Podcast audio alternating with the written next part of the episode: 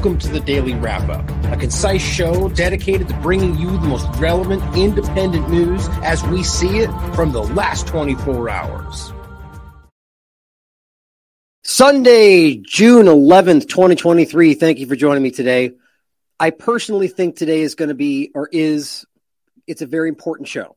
The topic that we're going to get into is something that I've had off to the side for quite a while, that, that a lot of us have seen kind of, you know, percolating and building and you know a lot of long before the transgender conversation just what these things are doing. Things that we've talked a lot about interestingly enough dioxins pfas many any number of things including vaccine components that are called endocrine endocrine disrupting chemicals or edcs now, the problem here is that we're finding in real, like the research has been showing for a really long time, and people are stumbling into yet again, sort of like the dioxin conversation, that this has been known about for a long time, that they're near ubiquitous. Skin products, toys for children. And yet they know this. They know that there's a very serious problem here, and what this can do, effects on hormone, sex, gender dysphoria.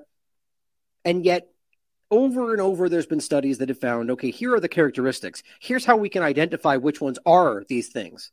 Weirdly enough i have failed to identify any action that's been taken to reduce these from the population. Now you can ask yourself whether that means it's intentional that they're in the in the you know circulating around the population. That's something we should definitely consider.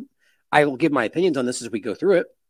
But what i'm mostly concerned about today is the one primary question that we're asking in the title are these endocrine disrupting chemicals causing or leading to, in some cases, gender dysphoria? And then is that being used to drive this transgender conversation? Now, it's interesting again, we'll kind of end with this point that we're just discussed the concept of the gender dysphoria illusion. Not that it doesn't exist, of course. There's long before this conversation that's a, disorder that, at least as we understand it, if the science around that is accurate and we can trust it, which we should question everything, assuming that's the case, then yeah, it's something that does exist. But what we're finding out is that the movement, which is the way I think it's important to frame this, because not every transgender person is even involved with this or even supports what's going on, but the movement itself, the wildly politicized movement, on the side of the people, they're now saying we don't have gender dysphoria don't you don't you know? It's just a construct. We can pick what we want. But you see, you don't just snap your fingers and suddenly be what you want. Of course, it goes through this very dangerous, non studied process of puberty blockers, then hormone treatments, and then surgeries, all of which have no long term studies. And each individually, according to the experts at these clinics and Reuters and AP and everyone covering this, can cause infertility, permanent disability of your of your reproductive organs, death, bone issues and growth problem. I mean, it's incredible. So it's not just, oh, I can just pick what I want, except that is what's being given, taught to children. But all that aside today, that's important to keep in mind in all of this because I definitely feel there's an agenda around all of this. But today we're just going to focus on the facts around the endocrine disrupting chemicals and whether that can lead to not just gender dysphoria, but simply the, the altering your genetic makeup in sexual ways, whether it is your mental perception of these things, your actual hormones, a lot of different ways this is materializing. So let's go through this today, and you guys can think what you want about this, ask questions, share the information. I think it's very important that we walk that we that we ask these tough questions today. Most people are afraid to even get into this topic because you might be canceled. But you see, you only worry about being canceled when you're tapped into the mainstream system, which we're not. Come at me, bring it on. Try to cancel me, see how that works out. But the point is ultimately that we're going to continue to ask these tough questions because they're necessary. And what's interesting is it's not even up for debate. Just so you know, the science is very clear on this in regard to are these in some cases? Absolutely. And I'll make that clear as we go through this. So, why is that not being addressed in this larger conversation? These are questions you can ask for yourself. Now, let's start with a couple of quick side points. Actually, only really one side point that I wanted to include just because I actually think this is pretty incredible, completely unrelated to what we're going to talk about today. But just this first one point that I saw today, and I, I just, we, have been talking about the January 6th conversation. And even interestingly enough, there's even a, a slight overlap with the kind of transgender, the way that it's being framed as if these like white supremacist, militant, right, right wing conspiracy theorists are somehow targeting the transgender movement. That's we all see that, and that's completely artificial to some degree. There are people doing that, but it's not just all of the right wing or whatever they clumsily try to frame it as. Now, I'm not even going to get into the backstory so much to even just quickly rattle off about January 6th, the psyop that it clearly was. But what's interesting is that this came out on June 10th. Collin Rugg posted this. Now, this comes, this is the actual video itself. You can download it for yourself. You can look at it. Here's the actual article. Here's the uh, a, a, lawmaker basically saying, yes, that is correct. That is a real video. And th- this is of FBI and police in, in dressed up like you know, Trump supporters which up to that point, you may go, oh, we all know that, don't we? We do. Despite the uh, complete ridiculous, you know, not fake news by whoever doesn't want to look at the obvious facts like every other conversation on the table right now. But guess what else this shows? Not just that they were there, but in fact that they were driving people into the building. Now, this is I mean, I don't even know how you could pretend this is not wildly relevant, no matter what the content. Like, I, will show, I'm, I'm going to let you watch the whole thing if you want. Not right now. I'll include the, the video. I think it is seven minutes. I just want to show you the one part that I find very, very important. We walk through. These are these are cops, and it's all kind of these subtitles about what they're saying, so you can see who's saying what because it gets muffled here and there.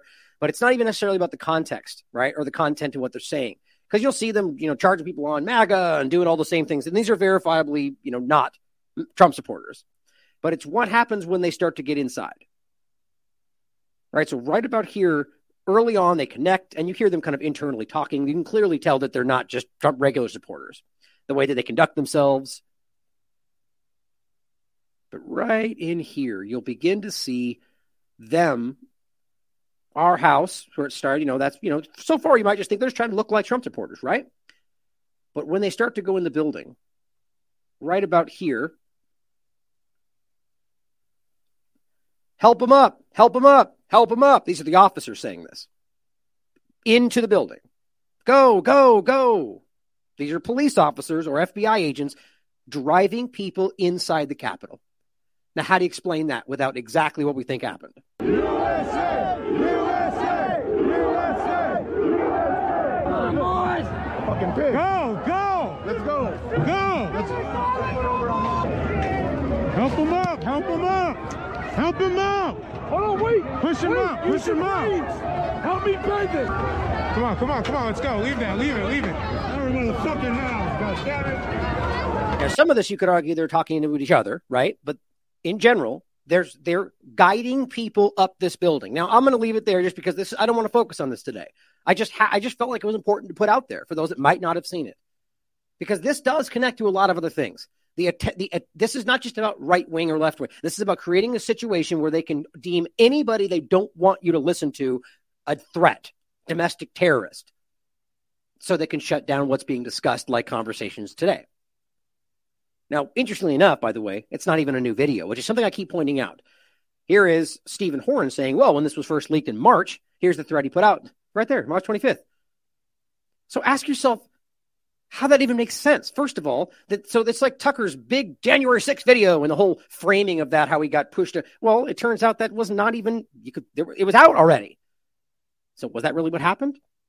Apparently, people really hate when I'm pointing out my opinions about why I don't trust Tucker Carlson. I don't know why people are so defensive about that, but I'm just being honest about why I think people are playing you and gaming you. But if you don't want me to point it out, apparently, if you guess, I guess it's not important if you're being fooled by somebody, at least that I think so. I'm just kind of being facetious. I definitely think we're being played by a lot of this, including the people that are pretending to be on your side. So question everything, guys. It's clear the government, corporate media, including the ones pretending to be independent today, are definitely trying to create a situation where we're no longer doing what we're doing as the independent media, and you're left to just take what the government gives you. Here's the information. You can look at this for yourself. Now, I will also say there's two great articles I put up today from Matt Ehret The British Imperial Hand Behind Russiagate and Global Governance Exposed Again. It's a really great article going over a lot more than just Russiagate and, and the you know global governance concept. But I mean, I want to get into it because it'll take away. It's a great article. This one as well. John F. Kennedy broke the rules of the zero sum game. Will his nephew learn how this was done? Another great article, really getting into some really important information. And if you take the time to really read through these and not just jump to conclusions about earlier discussion points, you'll find that he makes very clear points about the two party illusion and how, or even like things discussing like the Belt and Road Initiative. People get super defensive about something like that which I completely understand. In fact, I understand that there's we should be concerned about what that might be leading towards, just a shifting in power. And the, the China, I'm no, I don't think the China government, Chinese government, is in any way a good thing. I think they're all bad. But the point is that you can see these as something that might be sought after by individuals that are part of that society, not necessarily the globalist government trying to do something to, you know, just as an alternative perspective. I'm very skeptical of all of it. And as I've said many times, there's plenty of points he makes in these that I that I actually disagree with. But I find the information to be very important, and I find his conclusions to be very intriguing based on facts. So look at it for yourself if you want to find out things that you might not have thought about. I love challenging ideas, and I think that's important today. Now, starting off with the part that kind of opened this door for me today and yesterday, I saw this video. I'm going to play it next of uh, RFK Jr. speaking with Jordan Peterson. And he makes this argument, which again, we've kind of seen floating around a little bit long before transgender conversation, but since this has been such an aggressive focal point, it's something that we need to dive into. And so when I saw this come out today, I said, okay, today's the day. Like I, have been trying to get somebody. I put out a tweet today, in fact, just kind of like exacerbate, exacerbated. Anybody out there who's an endocrinologist that wants to speak to me? Anybody? Because I can't seem to get anybody. I actually, by the way, just set up an interview tomorrow with Dr. Peter McCullough on this exact topic. So we're going to be talking about that tomorrow. And so I'm going to, you know, this is one of the reasons I want to get into it deep today a little bit. But I, I would love to speak to specifically an endocrinologist about this. But what's interesting, and I'll make this point as we go through, that it turned that, that those are the same people today that are now in the business of giving transgender people hormone treatments in a lot of overlap. Not everyone, but a lot of overlap because that's the same thing that's happening, right? So suddenly these very people that might be going, "Oh, there's a problem here," maybe going, "Whoa, profit." Just a thought. Now let's watch this clip so you can hear what RFK's opinion is on this, where he's basically exactly what we're going to get into today. There is a connection here. And then we'll go through the facts and you guys can decide for yourselves. Well, one last thought, actually. What's interesting is, you know, this is how these games work. let's say you don't trust RFK Jr., right? I'm still deciding. I think I see things I very strongly disagree with, but other things I think are very important. I just haven't decided whether he doesn't see that or not, or he just, you know, however you want to look at it. But it's also something to consider that things like this get put out by certain people so they know that people who already think it will accept it and people who already don't agree with him will simply deny it. So what does it achieve? Nothing. It reaches people who already think it, people that don't dismiss it. It's the same thing that happens with someone like Alex Jones, Tucker Carlson. Not to even suggest that means that they're dishonest. I have my own opinions about that. I mean, we'll get into the whole Alex Jones gay frog conversation because that's true, except it was framed the way that made it look dumb, and maybe that was intentional by him. I'll let you decide for yourselves. We'll come back to that. Let's hear what RFK has to say. Seeing the climate apocalypse use fear to induce something approximating the same kind of level of tyranny, as far as I'm concerned, that characterized the, the vaccine lockdown. Help me sort that out and, and understand where you stand. I see the, these huge levels of depression and despair, uh, loneliness in kids. And I don't think that there's a single cause to it. Um, and I think blaming it on, you know, depression about climate is probably oversimplistic. And in fact, I yeah. think a lot of the problems we see in kids and particularly boys, it's probably underappreciated um, that uh, how much of that is coming from chemical exposures, including a lot of the sexual dysphoria that we're seeing. They, I mean, they're swimming through a soup of toxic chemicals today, and many of those are endocrine disruptors. There's atrazine throughout our water supply. Atrazine, by the way, if you in a lab put atrazine in a tank full of frogs, it will chemically castrate and force forcibly feminize every frog in there, and 10% of the frogs, the male frogs, will uh, will turn into fully viable females able to produce viable eggs. If it's doing that to frogs, it could. Uh, it, there's a lot of other evidence that it's doing it to human beings as well. What an interesting overlap, right? I mean, it just it's the same. Like I, I, I can't. I, I, I don't know. I don't think this was put out today. But either way, the point is, once this gets wind, you know, the corporate media, if they choose to, it'll be, it'll be a heyday. They're going to say, "Oh, Alex Jones, gay frogs, and RFK Jr." I promise you, we're going to see that during the election, if not right away.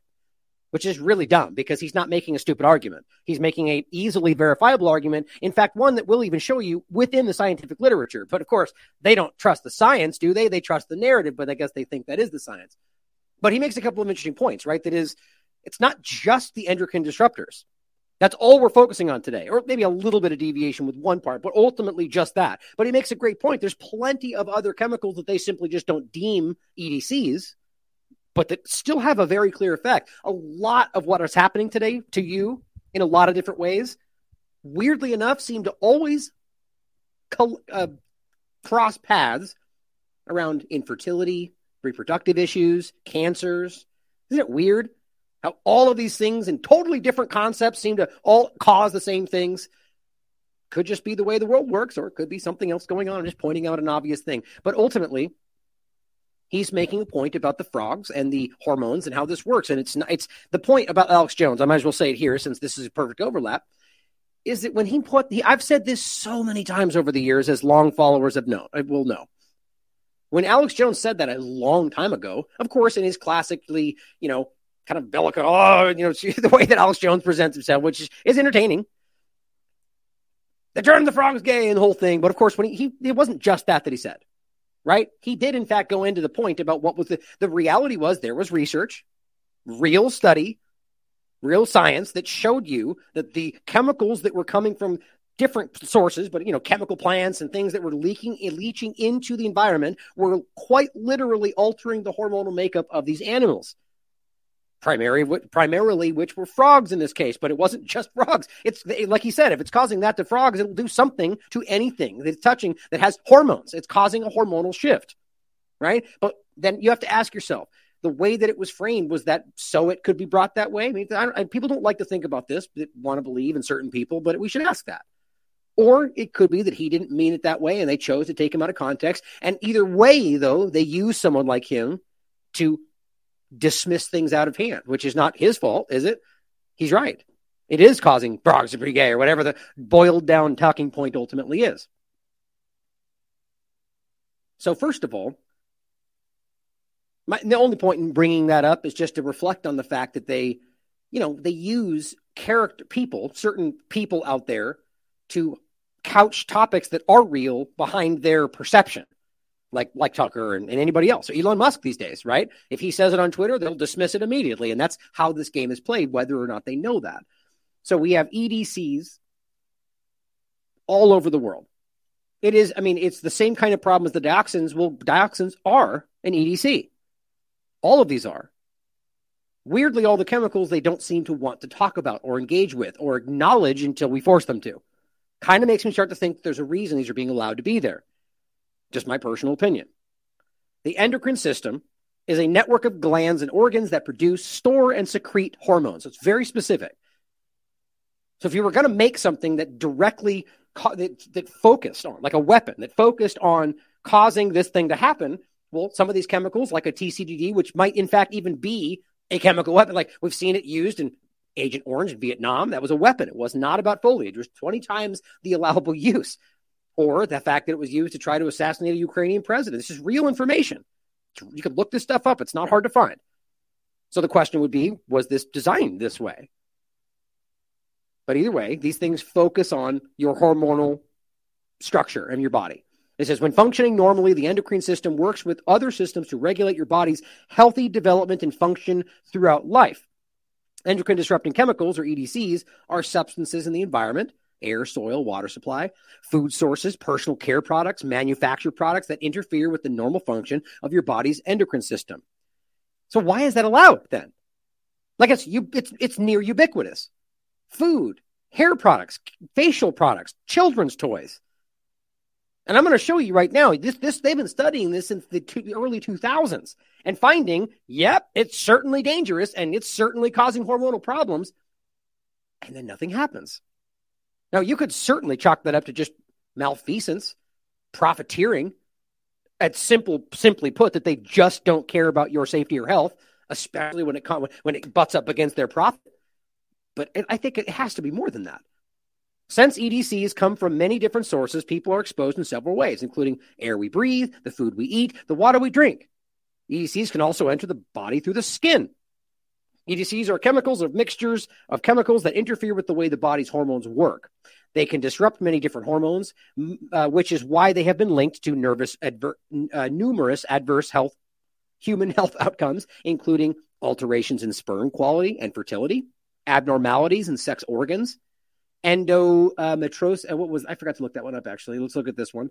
A condition resulting from the appearance of uh, endometrial tissue outside the uterus and causing pelvic pain. So you, will see a, all, every one of these relates to some sort of sexual orientation or hormonal makeup concept. Early puberty, altered nervous function, nervous system function, immune function, certain cancers, respiratory problems, metabolic issues, diabetes, obesity, cardiovascular problems, growth, neurological and learning disabilities, and more. Great. Couldn't even include it all. So all of these things have been known about for a super long time decades. And I don't see any action to do anything about it. The question, again, to put forward as we go forward is whether or not the alteration of your, you know, puberty alt changes sperm. And this is just talking about the fertility. We're going to get into whether or not the science is finding that it's literally causing gender dysphoria. Here's the NIH saying the human body is dependent on hormones for a healthy endocrine system, which controls many biological processes like normal growth, fertility, reproduction. Hormones act in extremely small amounts, and minor disruptions in those levels may cause significant development of biological effects. That's a really important sentence. So, just the point is that just minor changes can cause very serious long term problems in your sexual orientation and everything else. So we're talking way past a minor problem with just one of these very serious ubiquitous issues. Now, there's some I didn't even mention yet, which you're probably going to be surprised about, but that are literally everywhere. Endocrine disruptors are found in many everyday products. I just this every time this list blows me away. Cosmetics, food, beverage packaging, toys, carpet, pesticides. What isn't it in, and why don't they care? According to the Endocrine Society, there are nearly 85,000 human-made chemicals in the world, and a thousand or more of those could be they could be endocrine disruptors. I love how they say, they say that because NIH saying that, but the science has found that they are. But they say could because I guess it only matters when they. I mean, it's sort of like saying it could be more transmissible, could be more deadly when they know that it's not. So basically, it's a lie. Let's let's call it what it is. It's a lie. Could be means they don't know when we do know. The following are among the most common and well studied. Take a note of this wheel. Isn't it odd that the thing that the EPA seems super confused about during all of East Palestine's discussion, like what are we supposed? What's tested for what?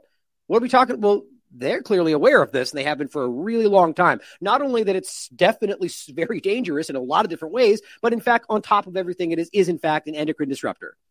And, a by, and it says a byproduct of certain manufacturing processes, or you know, if they decide to burn a bunch of vinyl chloride in your hometown, however it works out, very clearly a problem. But look at the rest of these. BPA we've talked about, atrazine, one of the most commonly applied herbicides in the world, per uh, percol uh, per what is how you pronounce that per cor, uh, perchlorate is a colorless salt manufactured ma- salt manufactured and used as an industrial chemical to make rockets, explosives, fireworks found in your groundwater. Good times. Oh, there's PFAS everywhere, everywhere. Nonstick pans, you know. Thank you, DuPont and, and Teflon. We were just talking about that everywhere. Now here's one that's going to be that's listed quite a lot, and this one has I think is the most overlap with the with the issue of gender dysphoria and just sexual, you know, hormonal makeup. Which actually, let's do this really quickly. I forgot to do the uh, pronunciation on this. This was a weird, very strange word. There you go. Let's see. Phthalate. Phthalate. I was going to say phthalate, probably. phthalate. So phthalates are a large group of compounds used as liquid plasticizers. So this is basically a lot of plastics and a lot of packaging, which is, I mean, we know everywhere. Everything, anywhere is wrapped in thin plastic. They are found in hundreds of products, including food, packaging, cosmetics, fragrances, children's toys. There you go. The most obvious issue with this point and directly affecting, which I'm going to get into the studies. I'll stop saying, we'll get to it. And that's the problem right there. Seemingly focused on children. Cosmetics that may contain phthalates include nail polish, hairspray, aftershave, lotion, cleanser, shampoo. My God. Then we got PCBs, right? We've talked about this with people, uh, we, like all these different things we keep talking about keep popping up in different conversations. And all of these are equally problematic. And this is just some of the most problem, most obvious ones. It's not another list of these chemicals and, and not just the names, but what they actually align with, right? So BPA, plastic, canned goods, furniture, mattress, kitchen items, personal care, conventional food, weed killers, unfiltered water, preservatives found in cleaning and, and personal care products, sunscreen, fragrance as a st- stabilizer, personal care, stain resistant carpeting, nonstick cookware, cosmetics, food packaging, plastics, canned good, fragrance, fish, cleaning products, antimicrobial. Oh, you mean like all the things that everybody doused themselves with for three years during the fake COVID pandemic? Uh huh. That's one of them too. Okay, 2009. Now, this is just about the overview of these chemicals, just one, and it goes back further than 2009, but just so you know that they're very aware of this. 2009, endocrine disrupting chemicals from the Endocrine Society Scientific, and this is a statement from their group. This is a growing interest, they write, in the possible health threat posed by endocrine disrupting chemicals. Products that interfere with hormone biosynthesis, metabolism, or action resulting in a deviation from normal homeostatic control or reproduction. We present the evidence that endocrine disruptors have effects on male and female reproduction, breast development and cancer, prostate cancer, neuro neuroendocrinology, neuroendocrinology, thyroid, metabolism, and obesity, and cardiovascular endocrinology.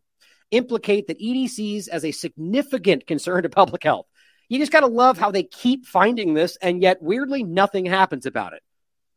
I don't know how you misunderstand what that shows you. And this is just one. Same thing happens with PFAS, with dioxins, with glyphosate, with any number of things we could point out where they just go, uh. oh, you mean the 47 studies that said it was super dangerous and we need to do something about it? And we still haven't done anything about it, but uh. EDCs represent a broad class of molecules such as organochlorinated pesticides, industrial chemicals, plastics for plasticizers, fuels, and many other chemicals that are present in the environment or are widespread use. Everywhere it says basically the studies calling on them to invoke the precautionary principle, which is, you know, something that literally doesn't happen anymore when their agenda's on the line or ever, which is basically just in case, let's stop using all these things until we find out more. yeah, right. They don't care. Now here's one from 2019. Same point. Now this is I'm not this I'm not even really going to get into this one. It's just to make the point. So we're talking 2009.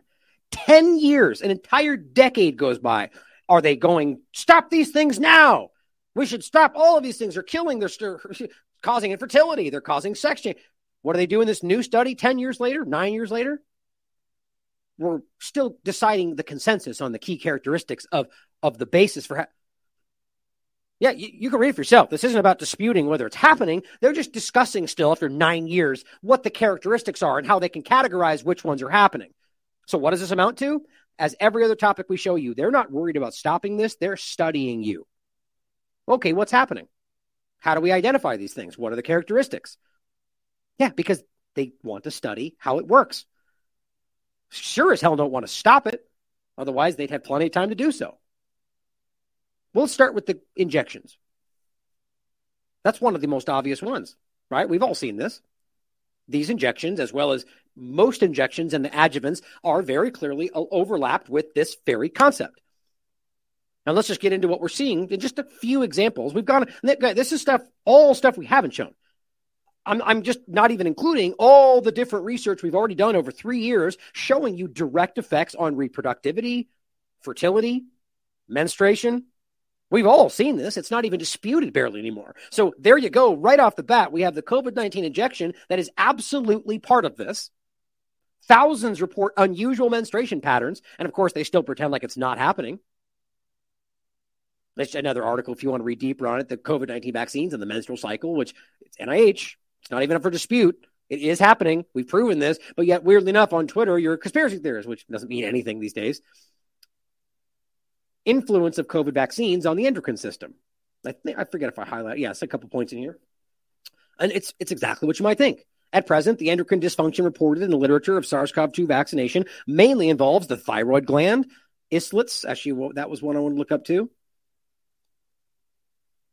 I guess islets or islet. Would you say islet? I guess it's a small island. So wouldn't that be islet? Anyway, a portion of tissue structurally distinct from the surrounding tissues. Pituitary gland, that's important. The adrenal gland, These are all lot all these are hormonal. I mean, this is exactly the same point. And just so it's clear, this is this is very clearly saying this is a these are literal effects from your endocrine system because of the injection. So what else are we calling this? Now we could argue about what part of this, or maybe all parts of the injection, are in fact the possible EDC. But I think we already know this. We've already shown you that nanoparticles in general can be very clearly linked with fertility issues and reproductivity. So too can the mRNA. So too can the spike protein. So who cares? Ultimately, we know that the injection is causing all these problems. I should say who cares because it does matter. But some just specifics. It says hyperglycemia exacerbation after the vaccines. These are all under the list of endocrine disruptor problems adrenal gland related disorders have been reported. Oh, and this was just an extension of the thyroid issue in general, showing you another study showing there's emerging evidence of an association between the injection and subacute thyroid, th- thyroiditis. And one of the points I want to make with this is that a lot of these autoimmune problems are very clearly connected to the endocrine disrupted problem, or endocrine disruption.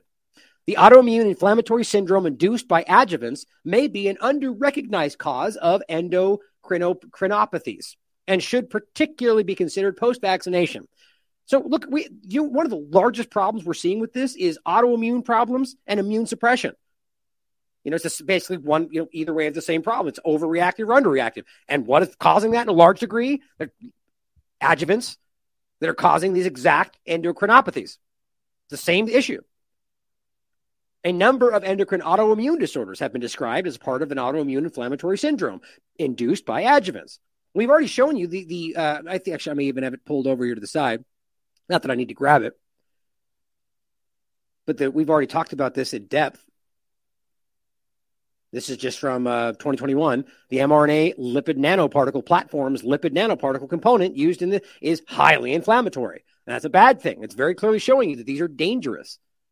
These are causing negative side effects. And one of the things that is coming up today, which I'll get into another show, is the idea of the lipid nanoparticles, rather mRNA specifically, is not as potentially dangerous when alone. It is still, in my opinion, very clearly a problem. But the lipid nanoparticle, the mRNA dash lipid nanoparticle kind of discussion, that's lipid nanoparticles that encapsulate the mRNA instructions are apparently what are all the rat studies show it on uh, almost every part of the body. And that is what is then causing the serious, most serious issue. And we're being lied to about most all of this. I think that was it in this one. Now, oh, one other interesting point before we go on to the next segment coronavirus damages the endocrine system. Now, we've been seeing this since 2020. Now, for those out there that might immediately say, well, that's not real, virus don't exist, and all these different conversations, fair points to make if you think that's what's happening it still doesn't change the fact that they were trying to point, if taking your taking that as the point, let's say, they were pointing at something that wasn't there and saying, oh, it's causing this problem, which would arguably be covering up the problem they know is there. But let's say this is actually there. What's interesting to me is that that then goes over the conversation of whether this was engineered. And if that was the case, which it seems like is pretty much the most that's the largest consensus I see right now, and most the evidence seems to point in that direction. And this was something that was very clearly, which by the way was where we started with all this that this does seem to be something that was engineered and created and used. Well, was it made this way? Right? Was it made to do exactly this? Was that the whole point? Something we should ask. The point, though, is you'll find an endless amount of research showing you COVID 19 and how it affects the system. Okay, well, if you keep, if that's the case, then why aren't we asking based on your statements if that's what's causing the gender dysphoria? No, fake news. You know, why they push back on this no matter what? The point I made a moment ago. And we'll come back to this, and that's the illusion of gender dysphoria, that the community is pushing back on that. But yet the academic and scientific community that's weirdly supporting this no matter what is kind of lying for them and going, no, no, it's gender dysphoria. And we'll write down that even though you don't say that. So what you see right there is an effort to push this from the top, despite the fact that the very community saying they need this are the ones going, you're wrong. That's not it. Because the only way they make this seem make sense to most people is by saying it's a disorder and we're trying to treat it that they're pushing back on that right now. You can be what you want. See, there's a very clear problem here. But let's talk about glyphosate. Right? We've talked about this endlessly, long before COVID 19. I had a really great interview with Dr. Uh, with Danny Rancourt, who I believe we'll be connecting with soon for something else, and Stephanie Seneff, PhD. I believe that they're they're both PhDs. In fact, the point is that we talked about specifically glyphosate and how this is almost priming your body in a very interesting and dangerous way to deal to to to with, with the injection. So think about that in the same in the larger conversation about whether this might have been part of the point. Because one of the things I keep telling you is that glyphosate is literally everywhere. That's not my opinion. It is in the clothes you're wearing, it's in the air you're breathing, it is in the water you're drinking. That is absolutely provable. And I've shown you this a hundred times. I always I always hate stop. but Let's see if I can get this one. Uh,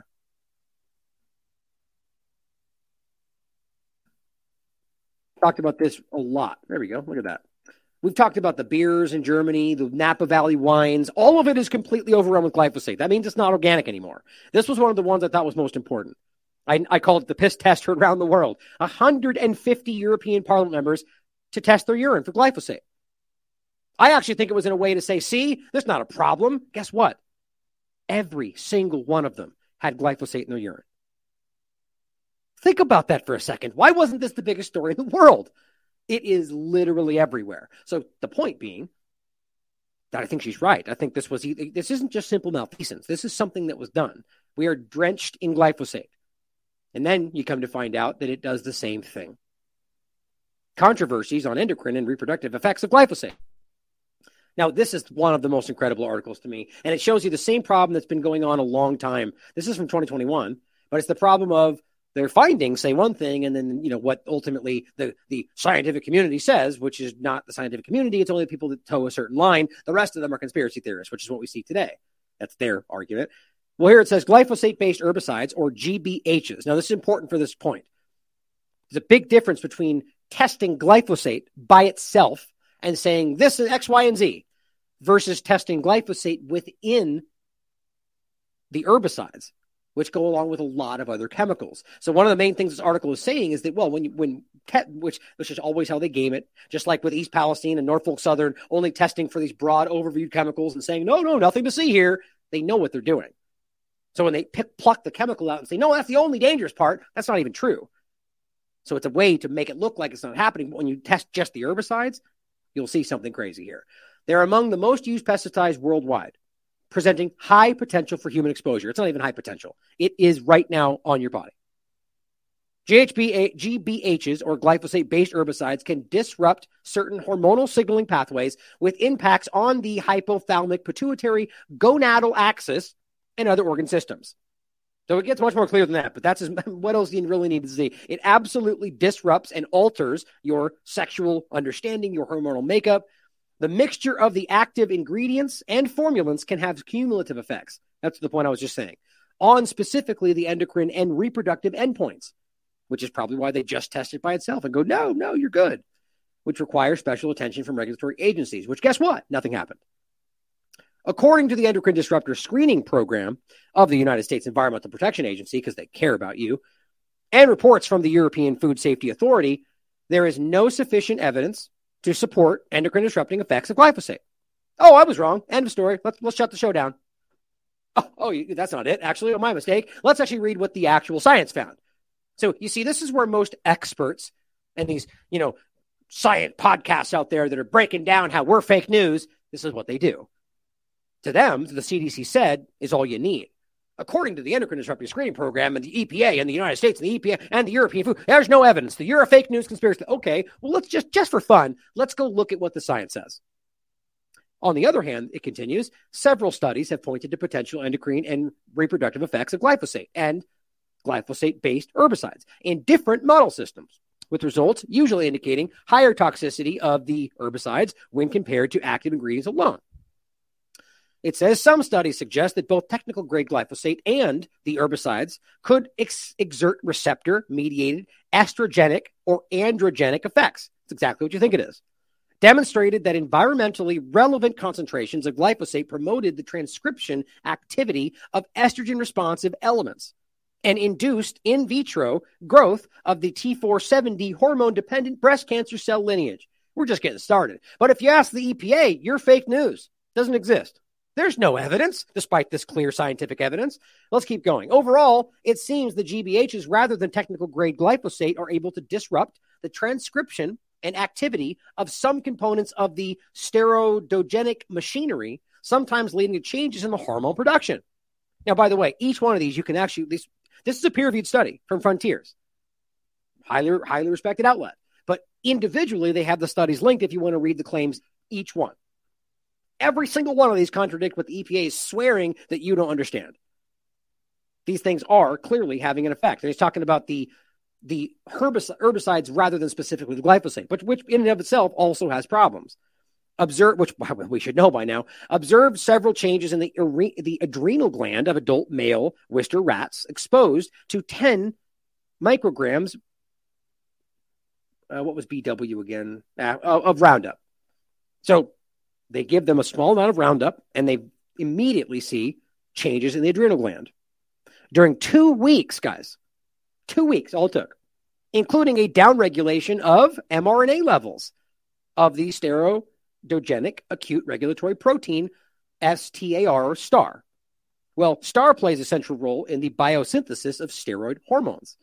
Now, interestingly enough, this whole overlap of the down, down regulation of specific mRNA or just the idea that it affects this same, like this is what Stephanie Seneff is getting at ultimately.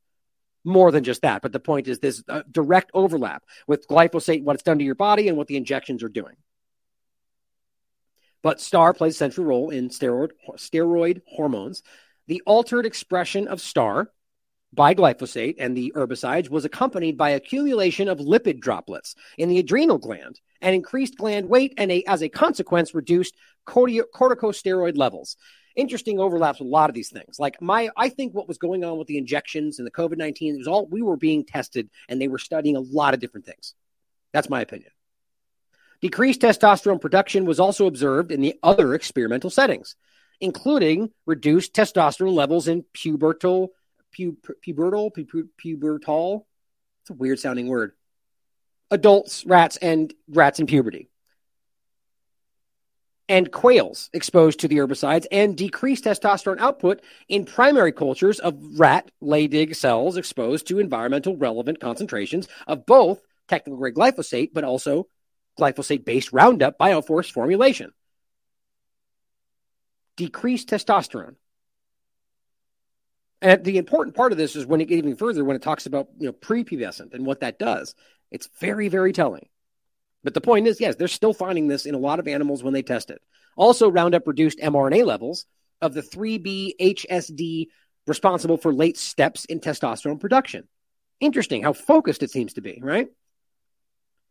This is about examples of reproductive effects in females.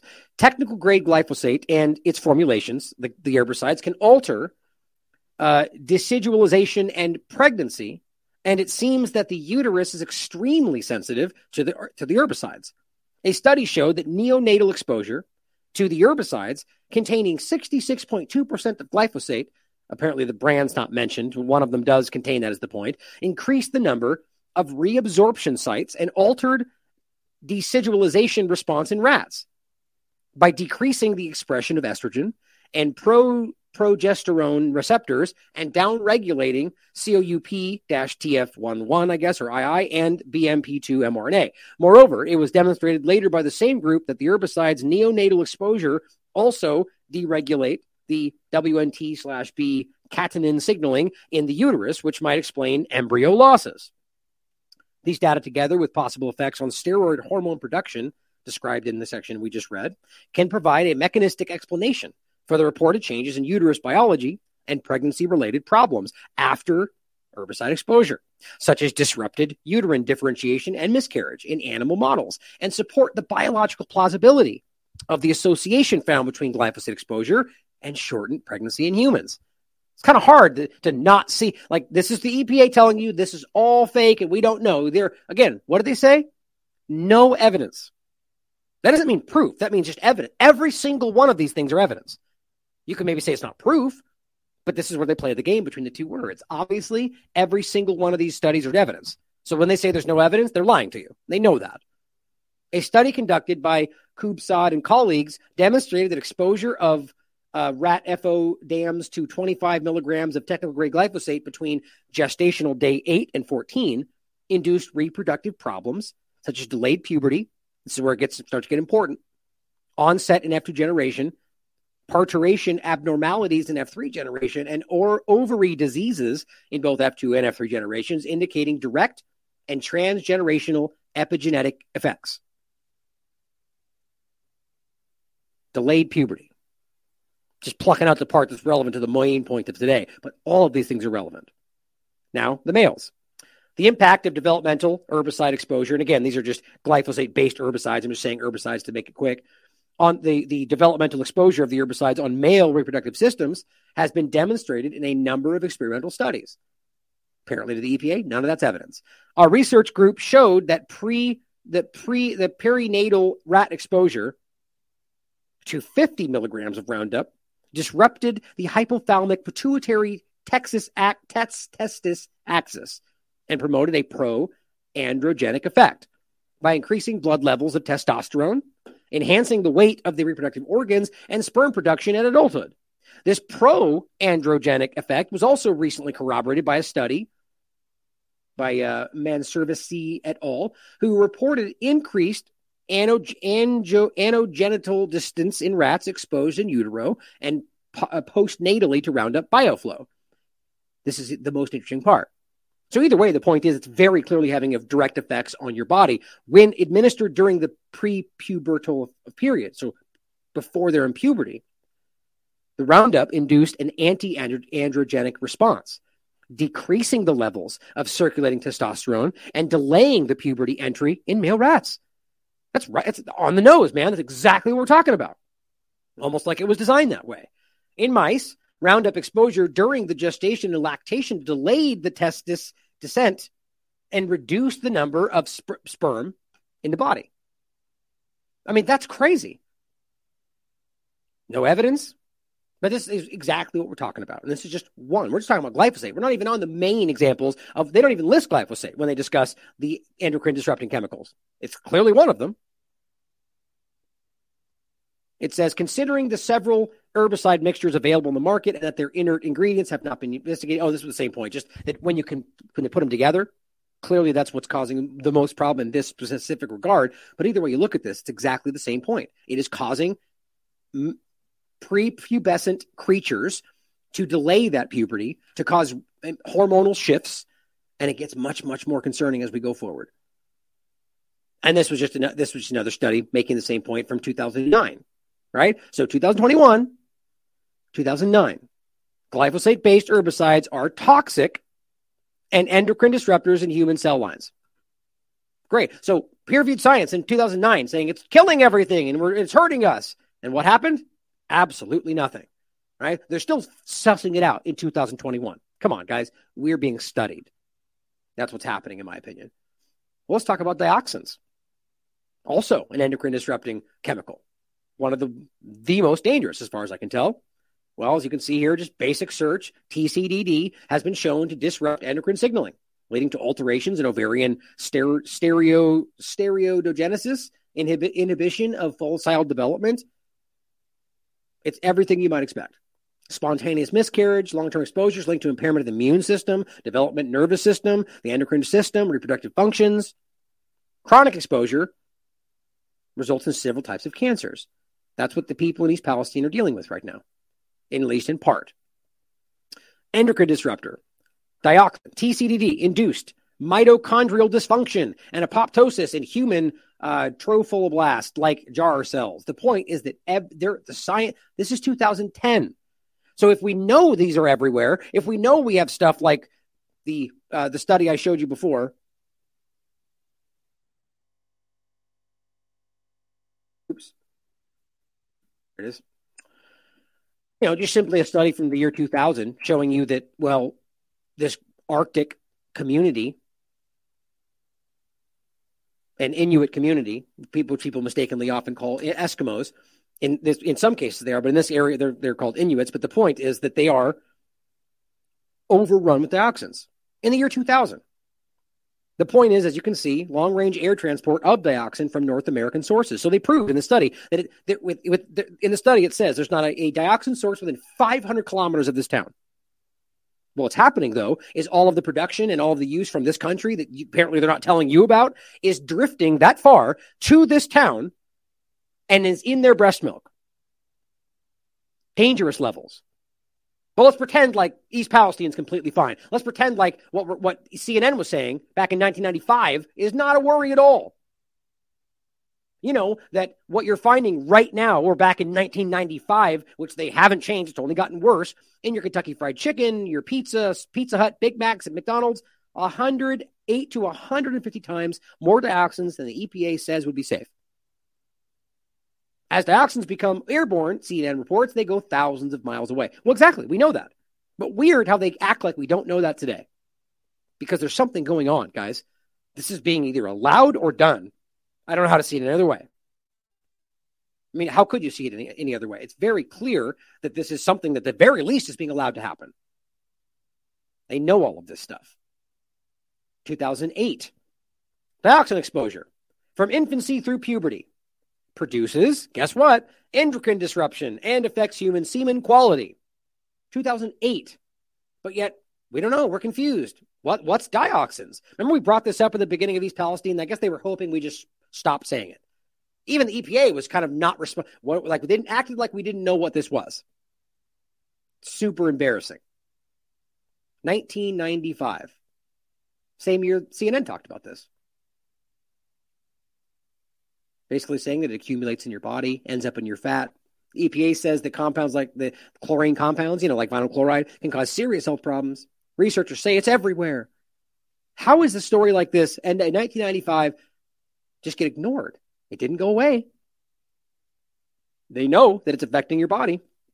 Exposure to TCDD in infancy reduces sperm concentration and, mot- and motility, and an opposite effect is seen with exposure during puberty. Exposure in either period leads to permanent reduction of estradiol and increased FSH. I can't talk. FSH. These effects are permanent and occur at TCDD concentrations, get this, of less than 68 parts per trillion. I've proven to you that's more than what's hap- that's less than what's happening in East Palestine. Within each within which is within one order of magnitude of those in the industrialized world in the 1970s and 80s, and may be responsible, at least in part, for the reported decrease in sperm quality, especially in younger men. My God. It says here in this 1995 study developmental effects of dioxins related endocrine disrupting chemicals. Alteration of hormones has long been known to affect development. Don't you love that? So clearly they know this right? They know that these alteration of hormones and the chemicals doing so, which they're all talking about, are very clearly affecting development, which is part of what taught with the gender dysphoria conversation. They all know this. Ask yourself why they're not admitting that today. TCDD and related PHAHs mo- modulate the level of many hormonal systems. The Dioxins cause a spectrum of morphological and functional developmental deficits. Fetotoxicity, thymic atrophy, and structural malformations are often noted. Delayed uh, uh, geniturin. Well, how do you say that one? Let's look that one up. Sometimes it's harder to find than let's do this.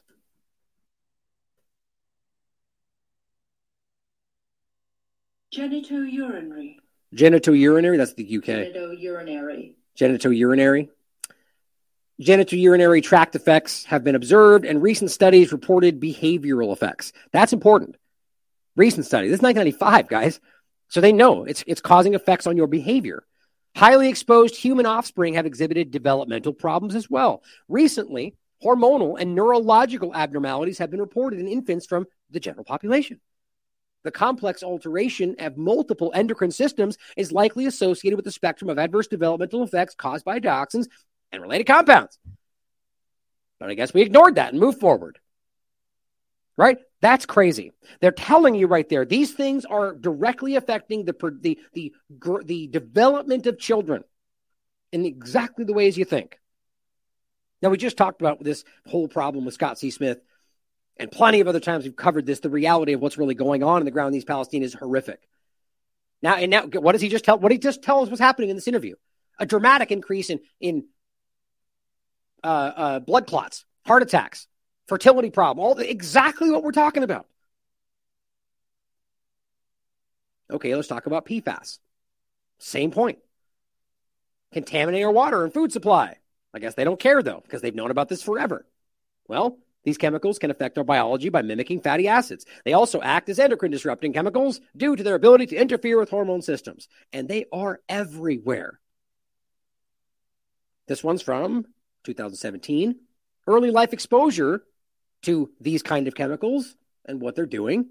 The available epidemiological evidence suggests that prenatal exposure to several of these ubiquitous, which that's the point, they're everywhere, EDCs, is associated with adverse neurobehavior.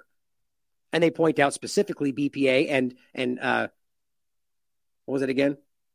Phthalates, phthalates,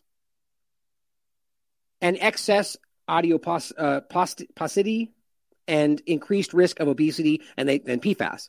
So they're pointing out all of these elucidating the presence of, of the presence and nature of sexually dimorphic EDC effects.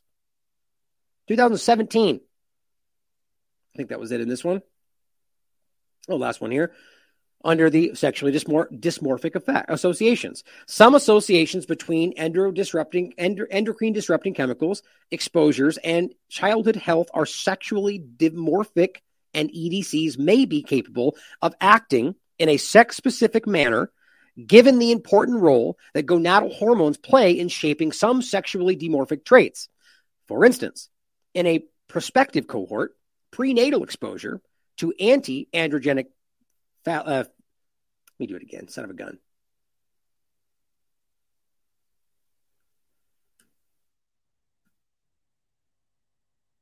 There it is. Phthalate. It is phthalate. I had it right. Okay. Sorry. It frustrates me sometimes when I forget. Anti-androgenic phthalates was associated with reduced masculine play behavior in boys. Let me say that again. The prenatal exposure. So that's one of the main points about all this.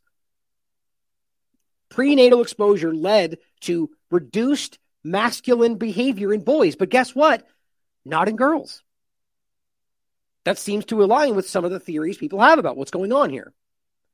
excuse me, presently, there are no evidence based methods for reducing EDC exposures.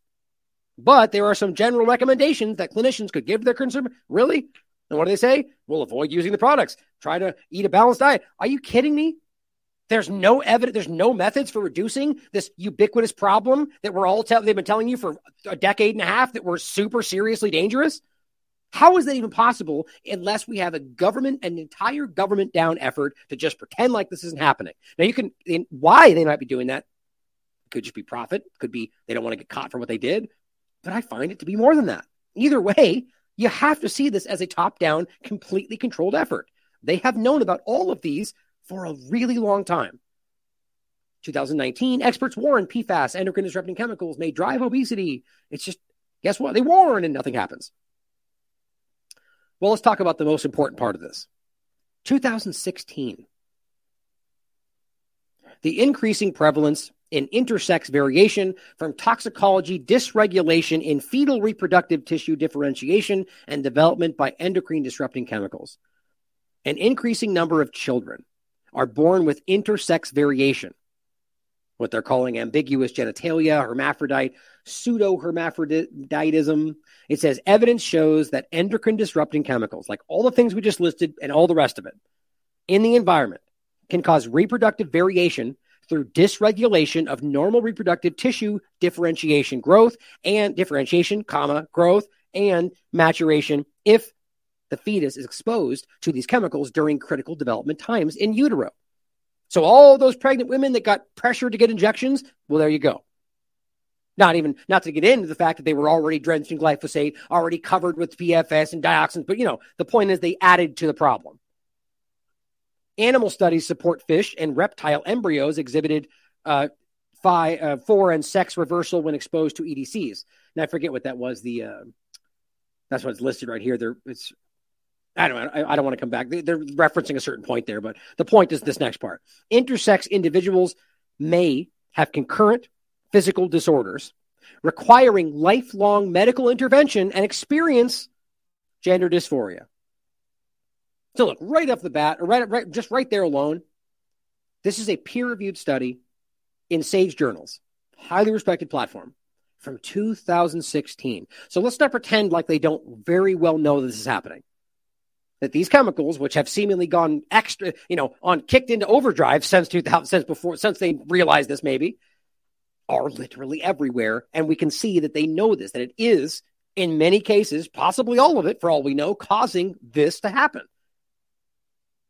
But We did what? What did we see since 2017? This explosion in people identifying with gender dysphoria and trans and all this different stuff. Now, part of that is very clearly just politics and it being pushed on children. Aside from that, this is happening. And they even make the point to say that, well, that causes a lifelong intervention for big pharma. They probably read that and said, perfect. The mechanisms by which these chemicals are capable of interfering with normal physiological development in children. This is what we're dealing with. Here's another one 2016. Gestational exposure to phthalates and phthalates and gender related play behaviors in eight year old children. This is an observational study. Phthalates used, and this again is the plastic that wraps everything, and these plastic products are used in a variety of consumer products, are a group of chemicals that are ubiquitous in the environment. What a just casual statement for something that we're clearly seeing is, is should not be there. It's the same reason that Teflon was just everywhere and seemingly still being used, even though I think we can prove that it's still generally dangerous. The point is that they knew about it. DuPont didn't care. Years went by where they were still allowing pregnant women to work on their lines and people were getting sick. They made a movie about it. Nobody was a, there's, everything's fine. DuPont is stronger than ever because that's how this works. Detectable in most humans, phthalates. That's my point, guys. It's in your body. These things are ubiquitous. That should never have been allowed. Some phthalates have anti androgenic properties. A, st- a, prior study reported an association between gestational exposure to phthalates and reduced masculine behaviors in preschool boys. What do you know? In, a, in this sample of typically developing children, higher mater, maternal ur, urinary MEP concentrations during pregnancy were associated with more typical gender related play behaviors in both male and females, and increased urinary MIBP concentrations were associated with less masculine gender related play behaviors in males. Point, seeing, I mean, this seems like we're just being experimented on, tweaking the knobs back and forth. Can we increase, decrease? Can we make this? Clearly, they don't care that it's happening. 2014. Endocrine disrupting chemicals, elucidating our understanding of their role in sex and gender relevant endpoints. See, at what point do we stop and go, okay, well, they clearly figured this out. Why are they still pretending that? Because we're being studied. They're aware of this problem, just like they're aware of the vaccine problem, rather the injection. What happens about it? Endocrine disrupting chemicals are diverse and pervasive and may have significant consequences for health, including reproductive development and expression of sex gender sensitive parameters. See, they're stating it outright because back in 2014, this wasn't a big contentious topic. They're literally telling you, yes, these chemicals can cause people to question their gender ideology, or rather, their gender, excuse me, their sexual identity. That's what they're talking about. This one is 2005.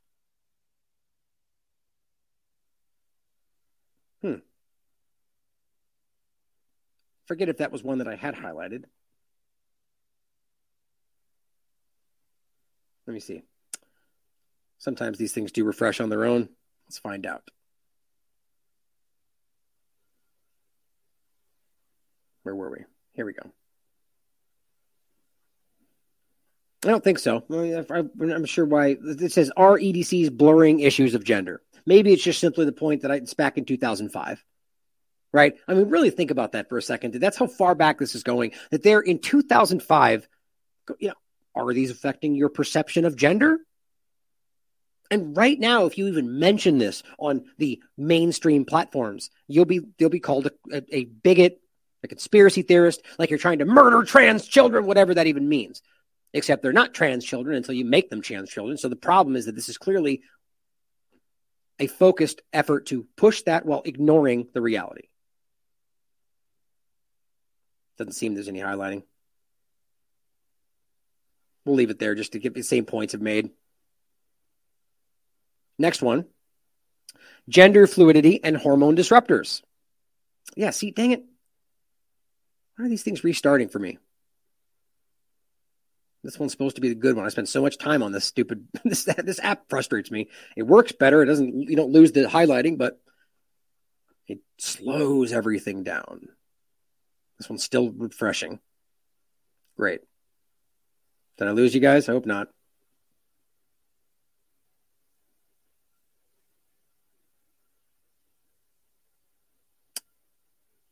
Well, I'll start reading this and hopefully it'll pop up. Oh, or not. Okay.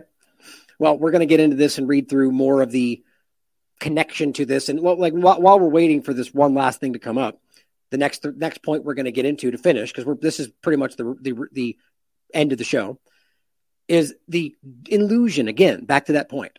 I have a couple of finishing points we'll get into, but the illusion of gender dysphoria, the idea that they're now in the community saying, "Well, we're not." There it goes. We're not suffering from a disorder.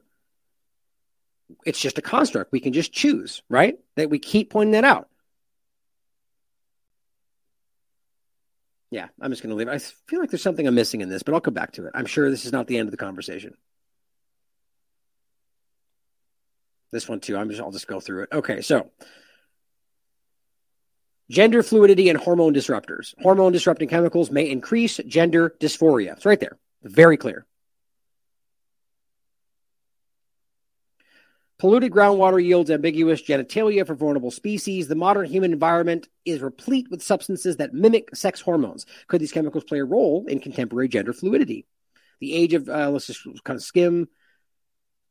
It's saying, interestingly, some of these affected frogs were capable of reproducing but produced male offspring. This is the whole same point. Such problems were not. Uh, I just it drives me so crazy. And I have to fumble through this and try to have it all highlighted. You guys know the same old shtick. But hormone disruptors and gender development, humans may be vulnerable to hormone disruptors in ways that resemble effects on frogs inhibiting polluted wetlands. Why does that keep happening? The culprits are produ- products such as cosmetics, which we've already talked about. Another candidate is pharmaceuticals. Recent evidence indicates that phthalates from plastic and polychlorinated by, uh, by uh, PCBs are one of many factors predicting gender dysphoria, predicating, and particularly in the case of male to female transgenders, right? So they know all of this. And again, this, this one is from 2019. It's, it's as clear as it gets. Now, what the point he makes the point where they well they reject the idea, right? Because it's a voluntary choice. That's the thing we keep talking about. But it says gender dysphoria is certainly not reducible to any single cause. Now, I would agree with that only because we know this is something that's been around from before. And I think people can just have like mental problems with this. But realize, in my opinion, this would be a, a, an issue. Either way you look at it, whether we're talking about something that is causing, you know, some hormonal shift that you're confused about, or whether this is something that's in disorder based on sexual trauma, all of these are possible. As it says here, trauma experienced in childhood. The bottom line is that these things very clearly can cause gender dysphoria, and apparently nobody wants to talk about that. Now, by the way, I, I, wanted to make, I forgot to point this out. I'm not sure why people got, people got like upset about using this picture on this show. This was the one, the gender dysphoria illusion. The point of using this was this is one of the kids that was, this is the, uh, uh, Desmond is amazing. Remember this conversation? We talked about this a long time ago, long before this big, po- this big focus. This is a, ch- a, child who is being dressed up like an adult woman, paraded around at, at, at, at strip clubs late night shows where they were, and this wasn't even in the context of the what's currently happening today. And yet they still pushed back on it then. Remember that? That's why this is important because the conversation is the sexualization of children. What else do you call that? It's I know it can be hard to look at, but it's important to understand that this is happening and has been for a long time. So there's something wrong here, guys. Now, the other interesting thing to think about before I finish with a couple of important points is that now we're in a situation right? Where what I was saying is that they're now saying, well, it's it's not really gender dysphoria, right? We we don't we aren't pr- having a problem that you're a bigot for saying that, even though we just proved to you that to, in order to get any kind of surgery or treatment, they have to be written down gender dysphoria. Then that's where you find out we caught them on the record where they're saying, yeah, just write it down because we don't want to cause them any problem. That's happening, guys. Now, all of that you might think is not a problem if you don't realize that puberty blockers are very dangerous with no long term studies, that hormone treatments are even more dangerous with no long term studies, and the surgeries themselves are horrific. So there is a problem here because those things are permanent and problematic. And so it's not just a simple choice that you can snap your fingers and decide. So there's a problem there between the academic and science community that is pushing this as some kind of normal reality and what the community is telling everybody. How else do you see that besides a choice to ignore that as it happens? So now we're at a point where we're seeing them, the same group, right? So we have the endocrine society, all these different groups talking about previously about how these chemicals are causing these problems. But the same overlap here, part of that same community is now the people benefiting from that problem.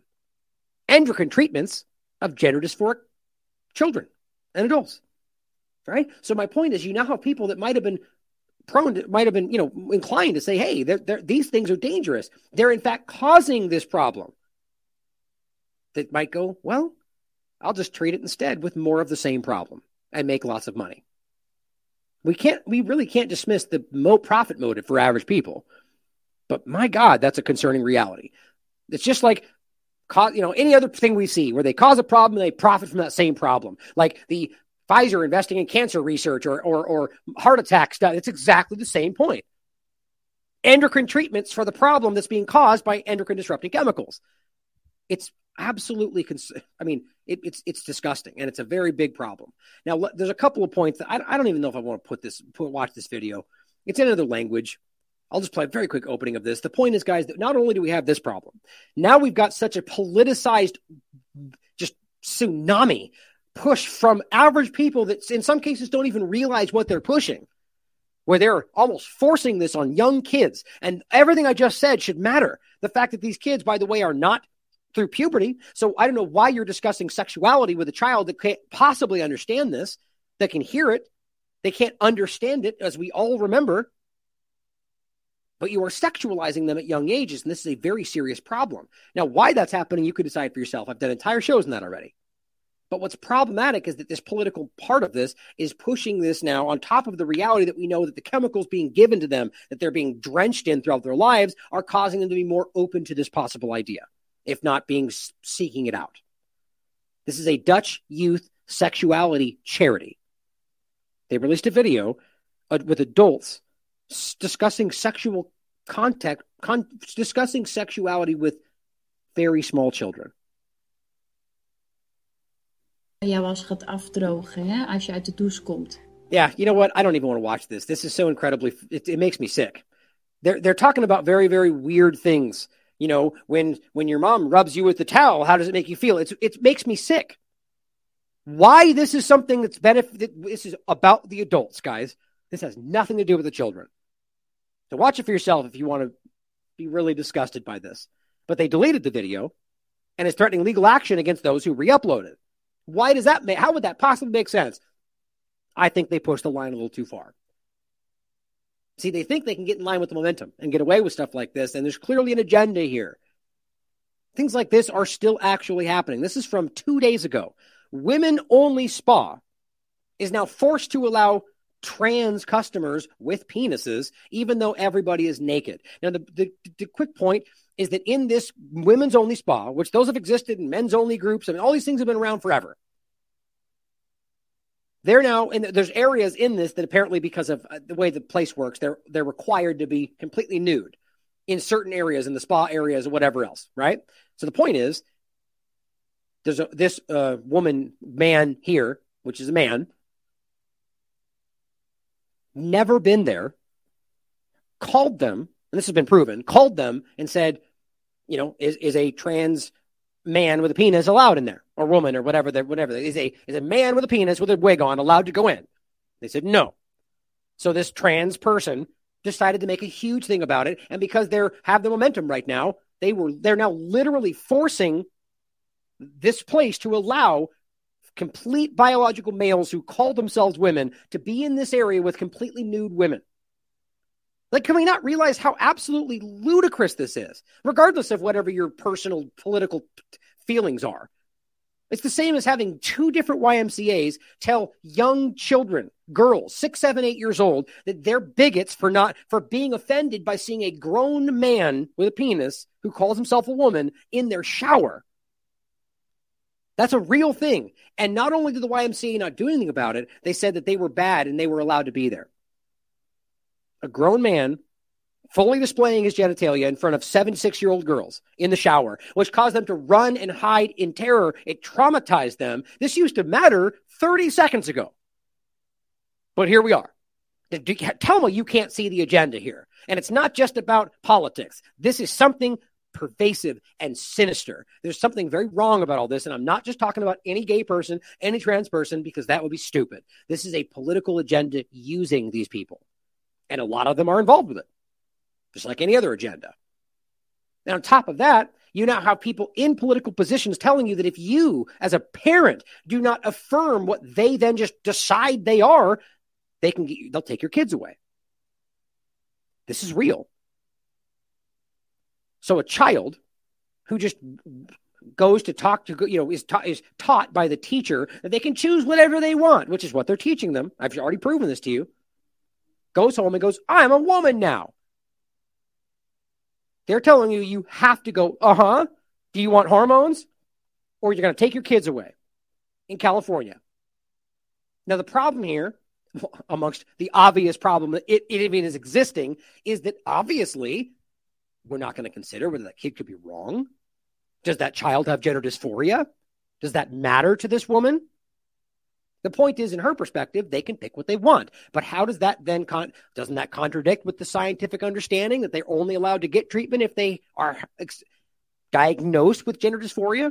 So if it's a diagnosis, then why are you telling us to take what the kid says because of what the teacher told him? Do you see how easy this is to break down? There's no logical logic to any of this.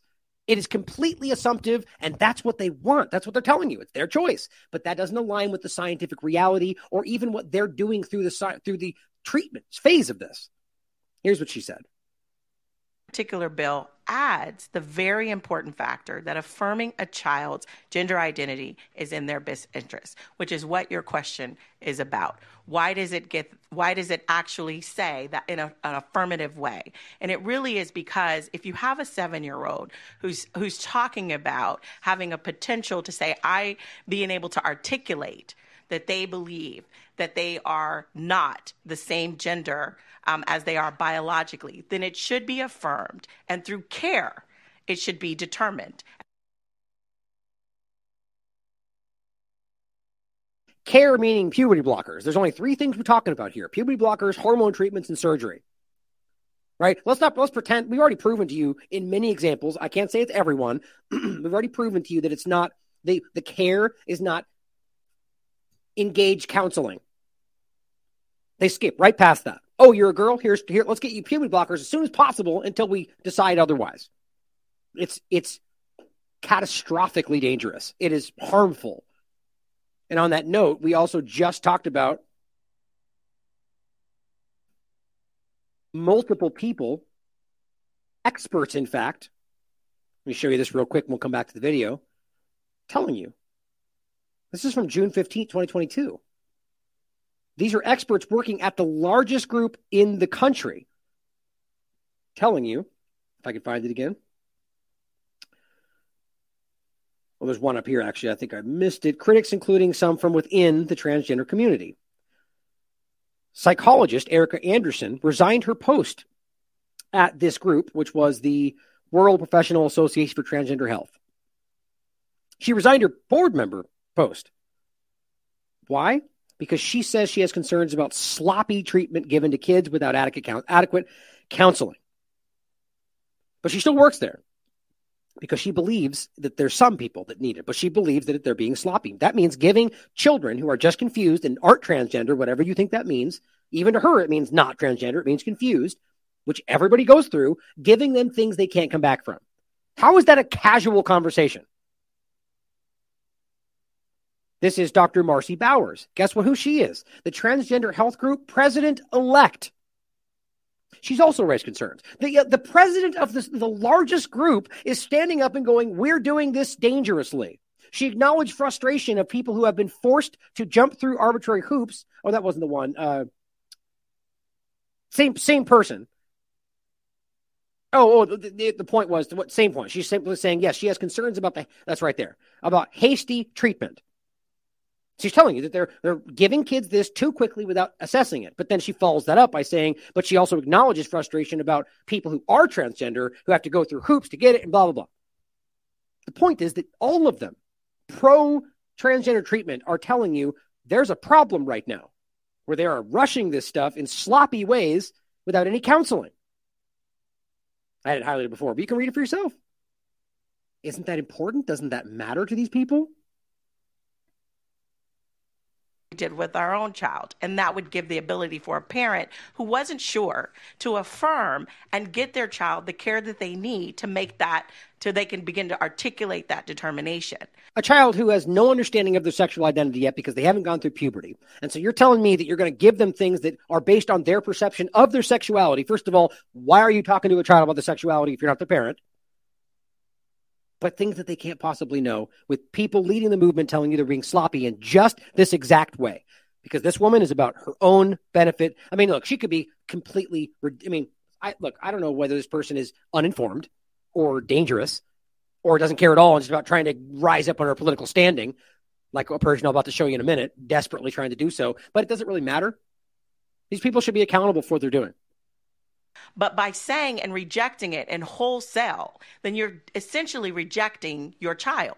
And that is not in the best interest of a child. Says who? Right? Miss Wilson here. So you apparently know more about what that child thinks than the parent? That you know they're rejecting that child? Or is that child just playing in their mind about what they just heard in school that day? Next day they want to be a fireman, but we're going to pretend like we're like, are we going to give them surgery to make sure that happens? No, because this happens a lot with people growing up before they become full grown humans. They don't know. But to her, it doesn't matter because it's all the political fervor today. Trust women, right? You can you're you're trans if you want to be. These things don't actually make sense outside of the fervor. Once this pulls back a little bit, which it's already starting to, people are going to start to wake up. But that's we can't allow that because in the meantime, children are being hurt. They're being traumatized. They're being mutilated. We should be affirming our children in every possible way and getting them whatever appropriate care they need at every possible way. You hear that? At every possible way, in every possible way. The point, though, again, is that she is pushing this ultimately on children that don't even understand what they're talking about. But I was going to say something else. I'll let finish. Whether it's based on their gender, whether it's based on how their um, studies are in school, it doesn't matter. Our children should be affirmed. And this is oh, saying that you have to include gender affirmation as a part of that. So you have to. You hear that? You have to. That's the law. That's what you're talking. That's what we're talking about, right? I mean, it it just it really does bother me. Oh, the, the point I was going to make is that ultimately, if you you can affirm something without giving them treatments, right? That's kind of the main point a lot of people are making these days. Like, are you gay or are you trans? Right? They that's one of the arguments from the lesbian and gay communities right now. Is just saying, well, there's people that are just lesbians that are being driven into trans community because they they come they go, well, I I think I like men's things. Oh, here, take puberty blockers. And they wake up 20 years later, like the person we mentioned and talked to and talked about for, and their their lives are ruined when they were really just gay and they didn't understand. This is a huge problem. The point is, you can uh, your son, your daughter comes up and says, "I'm a man." You can say, "Well, you're a man today. Rock and roll if you want to." The point is why you think that needs to then move forward forever for the rest of their lives as some kind of definitive statement that changes everything they do because that is crazy. But here's President Biden. Today in the people's house, your house, sends a clear message to the country and the world. America is a nation of pride. Well, somebody made a great point about this. Well, clearly, this is no oppressed community, is it? clearly, it's hardly oppressed. It's pretty mainstream. So when they keep telling you how they're being suppressed and they're being removed and they're being, clearly, it's quite the opposite. So ask yourself why that's being framed that way. Same old flag again with the same minor attracted persons flag, which is where it comes from, despite people not knowing that and calling it the transgender colors. I've proven to you this twice already. That's the original flag. That it, it, there's different variations of it with multiple colors, but all of them trace all the way back, as far as I can tell, 2009 to when that was voted on as the minor attracted persons flag. It's not hard to point out. But this person says that flag is hung in violation of American law, which is also interesting which Biden obviously disrespects. He's not, they're not wrong. It says if you are displaying other flags alongside the American flag, the American flag should be placed above the other flags. It's if that's not possible, then it should be placed highest in the center and should be taken down last. Well, that's not what's happening. Right? Maybe this is just a, a little slight on. And oh, oh, that's right. Oh, here it is, right there. See? So that's. I mean, where are all the military people? Where's the? Where's? They should be wildly offended by that, but everyone's too afraid to point it out. And I've shown you this already, by the way. This is the last point that I'm going to finish with. Actually, uh, let's just do this. I'm going to finish with this because I want to play. This is I've played you a clip of this before. I didn't know there was more of this. This is three minutes long, guys. This is what this kind of thing is doing to people. I, am willing to bet you, just based on how, just my personal opinion, how she does not. She strikes me as somebody who wildly believes in this, who is not just doing this for politics, somebody who is completely taken by what's going on and thinks this is the only thing that matters. And yet, this is the way you present that. Instead of making a very measured and educated presentation about why this is important and why you misunderstand, why it's not about this and that, you stand up and you childishly stomp your feet and wave your arms and scream the same thing over and over for three minutes. You know what that does? The exact opposite of changing people's minds. yeah, but it doesn't matter because you want to be the one doing it. I'm the one and I, because all of this is really about hubris at the end of the day that you're the good person because you care. Well, I don't think it's about care. It's about you being shown as the person that cares. That's how I would see this. But before we leave today, if you'd like to support this platform, there's a lot of ways to do so. You can donate directly on the website. You can subscribe to our Substack. You could check out our new shirts from the Free Speech Absolutist shirt on Big Frog. I've been saying Blue Frog, Big Frog platform. Outstanding people. You can check out our t-shirts at truthclothing.io and a lot of different sweatshirts and stickers and everything else. You can sign up for our autonomy program and it's called How to Do Objective Research, as well as lots of different ways you can directly donate, mail in, all sorts of different things, cryptocurrency. We need your support as always.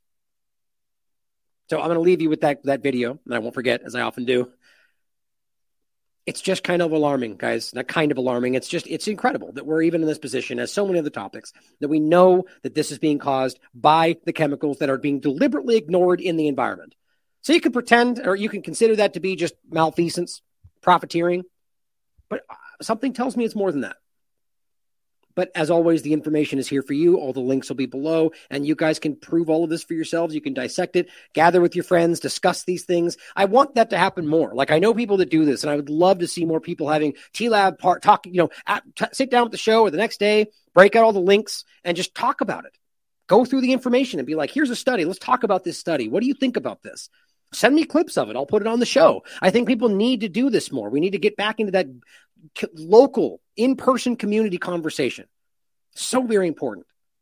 The reality, though, is that this is happening. We can see it happening. We can see so many topics we're being lied to, but you are making a difference. They know that, and it scares them.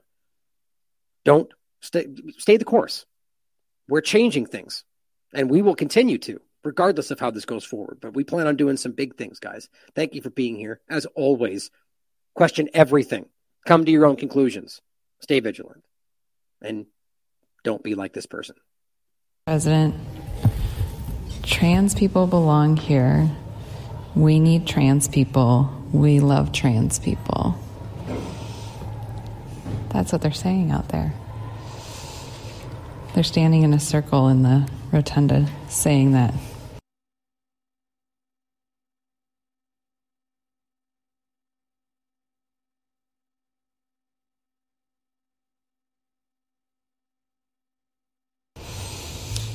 Over and over again. Trans people belong here. We need trans people. We love trans people. Trans people belong here. We need trans people. We love trans people. Trans people belong here. We need trans people. We love trans people. Trans people belong here. We need trans people. We love trans people. Trans people belong here. We need trans people. We love trans people. Trans people belong here. We need trans people. We love trans people. Trans people belong here. We need trans people. We love trans people. Trans people belong here. We need trans people. We love trans people. Trans people belong here. We need trans people. We love trans people. Trans people belong here. We need trans people. We love trans people. Trans people belong here. We need trans people people. We love trans people. Trans people belong here. We need trans people. We love trans people. Trans people belong here. We need trans people. We love trans people. Trans people belong here. We need trans people. We love trans people. Trans people belong here. We need trans people. We love trans people. Trans people belong here. We need trans people. We love trans people. Trans people belong here. We need trans people. We love trans people. Trans people belong here. We need trans people. We love trans people. Trans people belong here. We need trans people. We love trans people. Trans people belong here. We need trans people. We love trans people. Trans people belong here. We need trans people. We love trans people. Trans people belong here. We need trans people. We love trans people. Trans people belong here. We need trans people. We love trans people. Trans people belong here. We need trans people. We love trans people. Trans people belong here. We need trans people. We love trans people. Trans people belong here. We need trans people. We love trans people. Trans people belong here. We need trans people. We love trans people. Trans people belong here. We need trans people. We love trans people. You matter. You matter. And I am fighting for you. And I will not stop. I will not stop today. I will not stop tomorrow. You are loved. You matter. You belong here.